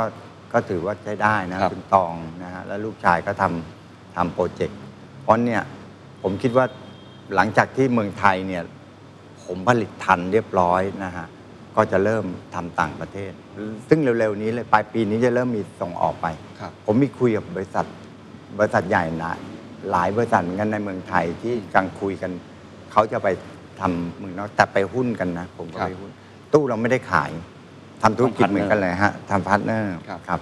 ความฝันของพี่เต่าคืออะไรครับ เป้าหมายสูงสุดของบริษัทนี้หรือกับตัวเอง มีไหมครับ ตอนนี้บริษัทมันก็ถือว่าโอเค ทุก ครับ อย่างมันก็ดีนะฮะความฝันผมผมก็อยากจะทำตู้พวกเนี้ยให้มันแบบแอดวานขึ้นไปเรื่อยๆ คุณภาพดีเรื่อย ๆ แล้วมันมันเหลือเชื่อนะฮะลูกน้องผมเนี่ยตู้เนี่ยตอนนี้มันพัฒนาแบบสุดๆจริง ๆ อืม พัฒนาดีมาก อืมตู้เนี่ย ออกใหม่ ๆ ปัญหาเต็มไปหมด แล้วแก้แก้แก้แก้แก้ดีขึ้นจนแบบโอ้โห มันอยากบอกพวกเราเลยว่า ไม่ว่าจะทำธุรกิจอะไรเนี่ย การฝ่ายจูน การปรับปรุงสำคัญมาก อืม นะฮะแรกๆเนี่ยถ้าคุณทำปุ๊บแล้วคุณไม่ทุ่มเท ไม่ไปฝ่ายจูนให้มันแบบแบบให้มันดีขึ้นเนี่ย มันเท่านั้นน่ะ อืม ไอ้ตู้นี้ออกมาใหม่ ๆ ก็โอ้โห เสียชิบหายเลย เสีย ต้องพูดพูดแบบไม่สุภาพหน่อย เสียชิบหายเลย แต่เราเร็วมาก อ่า แล้วตัวแทนผมมันก็งงนะ บอกโอ้โหอะไรนี่ออกมานะกาแฟเนี่ยอาตู้ขายดีแป๊บเดียวหมดอีก เราก็เพิ่มกล่องใหญ่ อืม หัวชงขายดีกลายเป็นเมนูปั่นขายดีมาก มอเตอร์เดิมใช้ตัวเล็ก ครับ ปั่นจนพังหมดน่ะ เราก็เปลี่ยนมอเตอร์ใหญ่ อืม พวกเนี้ยเออไปเติมกาแฟสต็อก ไม่แน่ใจเอ้ยมันจะแฮปหรือเปล่า ก็ดีไซน์ระบบช่างมา รู้หมดนะฮะ ครับ ข้อมูลทุกอย่างออนไลน์คือปรับมาก ตลอดเวลา ปรับมก ต้องฝ่ายจูนตลอดเวลา เพราะฉะนั้นถ้าคุณอยากจะประสบความสำเร็จมั คนรับ ต้องคิด ครับ ผู้บริหารต้องทุ่มเท ครับอยากให้พูดถึงอ่าประเทศไทยนิดหนึ่งนะครับ เพราะว่าผมคิดว่าคำถามนี้น่าจะเหมาะกับบริษัท ครับ ของฟอร์ดที่ทำเครื่องยนต์กลไกที่ผมต้องใช้คำว่ามันค่อนข้างที่จะแอดวานซ์มาก แล้วคมันรับ มี value added สูงมาก เป็นนวัตกรรม เป็นเทคโนโลยีที่ที่ดีมาก ประเทศไทยเองในมุมมองของพี่เต่าแล้วกันนะค ครั รับบ หลายคนก็บอกว่าโอ้ตอนนี้เรากำลังติดกับดักรายได้ปานกลาง ใช่ เราต้องหา new S curve ใหม่ ได้ถูก เรามีความหวังไหมครับ หรือว่าจะทำยังไงให้ประเทศไทยขับเคลื่อนไปแล้วกลายเป็นประเทศที่มันมีเทคโนโลยี เข้ามาใช้กับธุรกิจมากขึ้นครับ ผมดูแล้วเศร้านะเออคือจริง ๆ เนี่ยหนึ่งการศึกษาเนี่ยต้องต้องต้องเปลี่ยนนะฮะโดยในมหาวิทยาลัยเนี่ย ครับ ส่วนใหญ่เนี่ยมหาวิทยาลัยเนี่ยเอ่อเรียนออกมาปุ๊บเนี่ยมันไม่ได้เรียนเพื่อเพื่อเพื่อทำของตัวเอง เพื่อ อืม เพื่ออะไรมันกลายเป็นสังคมศาสตร์อะไรเยอะ อ๋อ ทางด้านวิศวกรรมเนี่ยน้อย และทางด้านวิศวกรรมก็ไม่ได้ไม่ได้ทำมาเพื่อให้คุณไปรีเสิร์ชดีเวล็อปนะฮะ อันเนี้ยการศึกษาสำคัญ อันที่สองภาครัฐสำคัญ อืม นะภาครัฐเนี่ยคือถ้าภาครัฐเนี่ยเอ่อไม่ช่วยนะฮะยกตัวอย่างเนี่ยถ้าคุณจะจัดซื้อของอะไรเนี่ย คุณซื้อแต่ของต่างประเทศหมด แล้วใครจะทำ อืม ใครจะอันนั้นดีมานซัพพลายเนี่ย ถ้าสมมุติคุณมีดีมานให้ แล้วก็ให้คนในเนี้ยทำเนี่ย สนับสนุนคนไทยกัน คุณไม่ต้องไปให้ทุนเขาเลยนะ คุณบอกว่าถ้าคุณทำดีเนี่ย ตามสเปคเนี่ย ไปแข่งกันมาเลย ผมซื้อผมไม่ซื้อเมืองนอกเลย ไอเนี่ย ผมไม่ได้ไปซื้อจรวด ผมซื้อของพวกเนี้ยอ่าให้คุณ ผมยกตัวอย่างตู้ตู้ไฟจราจรนะ ครับ แต่นั้นเรื่องนี้ยี่สิบปีแล้วนะ ผมก็บอกว่าผมทำได้ อืม ผมทำต้นแบบมาแล้ว ผมไปคุยกับผออสำนักจราจร เขาถามผมเลยบอก เออถ้าคุณเปิดเขียวสองข้างมันชนกันตายอ่ะ คุณเกณฑ์รับผิดชอบไหม ตู้คุณน่ะ เออ สเปคออกมาตอนนั้นน่ะ ยุโรปอเมริกา ญี่ปุ่น เขียนเลยนะ ตู้ไฟจราจรต้องผลิตในยุโรปอเมริกาญี่ปุ่น อ๋อ แต่ตอนนั้นมันทำได้ไงเมื่อ 20 กว่าปีที่แล้ว ครับ สามสิบปีที่แล้ว ผมก็ถามเฮ้ยซีเมนซูมิโตโมพวกนี้เขาเขาเขารับผิดชอบให้พออป่ะยั่วชิบหายเลยบอกว่าไม่รับผิดช อบอ่ะแล้วผมทำไมผมต้องรับผิดชอบ ก็ตู้เขาดีกว่าอ่ะตู้ผมก็ดีนะพอจะว่าตู้ผมไม่ดีได้ไง ในที่สุดผมก็หาวิธีขายจนได้ หลังจากนั้นเลือกตั้งผู้ว่าใหม่ เออหลังจากนั้นหลังจากนั้นเลือกตั้งผู้ว่าใหม่ ครับ นะฮะหลังจากนั้นประมาณ 2 ปีพออสำนักจราจรคนเดิม โทรเรียกผมไป บอกคุณเต่าคุณไปคุยกับการเมืองเขานะ อย่าให้เขามาเปลี่ยนของคุณออกนะสำนักจราจรเทใจให้คุณหมดแล้ว โอ้แล้วมันพิสูจน์แล้วว่า อ่า เราทำได้ คุณจะเอาฟังก์ชันอะไรผมเขียนให้หมด คุณจะเปลี่ยนโปรแกรมอย่างนี้ทำให้หมด มันคัดสมัยได้หมดไง ครับ พวกเนี้ยรัฐบาลต้องต้องส่งเสริม โดยเฉพาะพวกเทคโนโลยีว่าต้องใช้ แล้วในที่สุดมันก็จะพัฒนาดีขึ้นเรื่อย ๆ แล้วคนเนี่ยมันก็จะเริ่มรู้แล้วว่า เออเนี่ยทำขายได้ ครับ ในเมื่อมันมีมีอเจนดาว่ามันทำขายได้ อืม เดี๋ยวมันมันลแรงลงกันเอง นะมันก็ทำแข่งกัน อืม แบบ ครับ ตู้ผมเนี่ยทำอะไรปุ๊บเดี๋ยวมันมันก็มาแรงลงละพับปีละแต่เต่าบินนี่คงจะ ยาก เพราะมันยากมากไอเทคมากนะ สุดท้ายแล้วกันนะครับ พี่เต่าโอ้เล่ามานี่มันสนุกมากเลย แล้วก็ อ่า เต็มไปด้วยแรงบันดาลใจแพชชั่น ทุคกรับ วันนี้พี่เต่าทำงานด้วยความรู้สึกอะไรอะคือแพชชั่น ความสนุก หรืออะไรคือสิ่งที่ทำให้พี่เต่าตื่นขึ้นมาทำงานทุกเช้า คือคือผมว่าความสนุกทำวิจัยเราก็สนุก อืม แล้วมันมันมันตื่นเต้นอ่ะเวลาทำเนี่ยมันมันมีอะไรใหม่ ๆ ตลอด แล้วมันได้คิดตลอดมันคิดนะคิดจริงๆบางทีคิดจนฝันอะคิดจนฝันเลยหลายอย่างในเนี้ยก็ปรับเรื่อยๆแล้วมันเห็นมันดีขึ้นเนี่ยมันโอ้โหมันมันดีอ่ะแล้วผลออกมาจากที่เราออกไปขายจากลูกค้าเนี่ย คุณเคนผมดูคลิปอันหนึ่งนะ เด็กมันร้องไห้หนาตูร้องจากเลย ร้องจากทุรนทุรายเลยมันส่งคลิปมาให้ผมอะเพราะอะไรรู้ไหมฮะ มาถึงแล้วตู้เสีย แล้วเราก็ต้องเฮ้ยต้อง รีบ ทำ ซ่อม ต้อง รีบซ่อม ตู้ไอ้รีบซ่อมคือไอ้ช่างหน้าหน้าตู้มันบอกกดดันมากพี่กดดันจริงเลยบอกพ่อเขาให้นั่นอีกหกกิโลขับไปใช้ตู้ใหม่ไอ้อย่างเนี้ยเราโอ้โห ถึงเด็กเขาจะร้องไห้แต่เรารู้ว่าเด็กเนี่ยโอ้โหมันรักตู้เรามันอยากกินอะไรอย่างเงี้ย มันก็อันนั้นเราก็ต้องทำตู้ให้ดี ตู้ต้องปลอดภัยปลอดเชื้อของคุณภาพดี ในเนี้ยผมจะใส่ค่าเชื้อมันทุกอย่างเลย ผมจะตรวจเชื้อโรคมันต้องไม่มีเลย ต้องดีกว่าคนนะตอนนี้เราเราเริ่มตรวจเริ่มแบบในช่องเนี้ยก็มี UV ฆ่าเชื้อ ครับ น้ำก็มี UV ฆ่าเชื้ออในถังผมก็จะใส่ UV ฆ่าเชื้อ แล้วเราจะเช็คเชื้อทุกจุดเลย เด็กต้องไม่มีเลย เมืองไทยนี่เทียบกันนะโอ้โหยานิดนึงออสเตรเลียนะ ผมนั่งกินข้าวอยู่ เดี๋ยวมันมาเปิดตู้เย็นปุ๊บเช็คเช็คเช็คเช็คถ้ามันเจอเชื้อคุณปิดร้านเลยนะ อืม เมืองไทยบางทีเราเข้าไปมันท้องเสีย ครับ ใช่ไหมอันเนี้ยเราก็ไม่รู้บางทีเขาบอกมาเขากินแล้วท้องเสีย น้อยนะน้อยมากๆ แต่เราเช็คไอ้คนกินต่ออย่างมึงไม่มีเป็นอะไรเลย แบบเนี้ยเขาอาจจะผิดสำแดงหรืออะไรแต่น้อย แต่เป้าหมายเราจะต้องทำเนียบที่สุด ครั ดี บ ที่สุดไปจูนที่สุด ครับ And that's the secret sauce. ถ้าคุณชื่นชอบ The Secret Sauce เอพิโซดนี้นะครับ ก็ฝากแชร์ให้กับเพื่อนๆ คุณต่อด้วยนะครับ และคุณยังสามารถติดตาม The Secret Sauce ได้ใน Spotify, SoundCloud, Apple Podcast, Podbean, YouTube และ Podcast Player ที่คุณใช้อยู่นะครับ และอย่าลืมติดตาม Facebook Fanpage The Secret Sauce เข้ามาติชมเข้ามาพูดคุยกับผมได้เลยนะครับ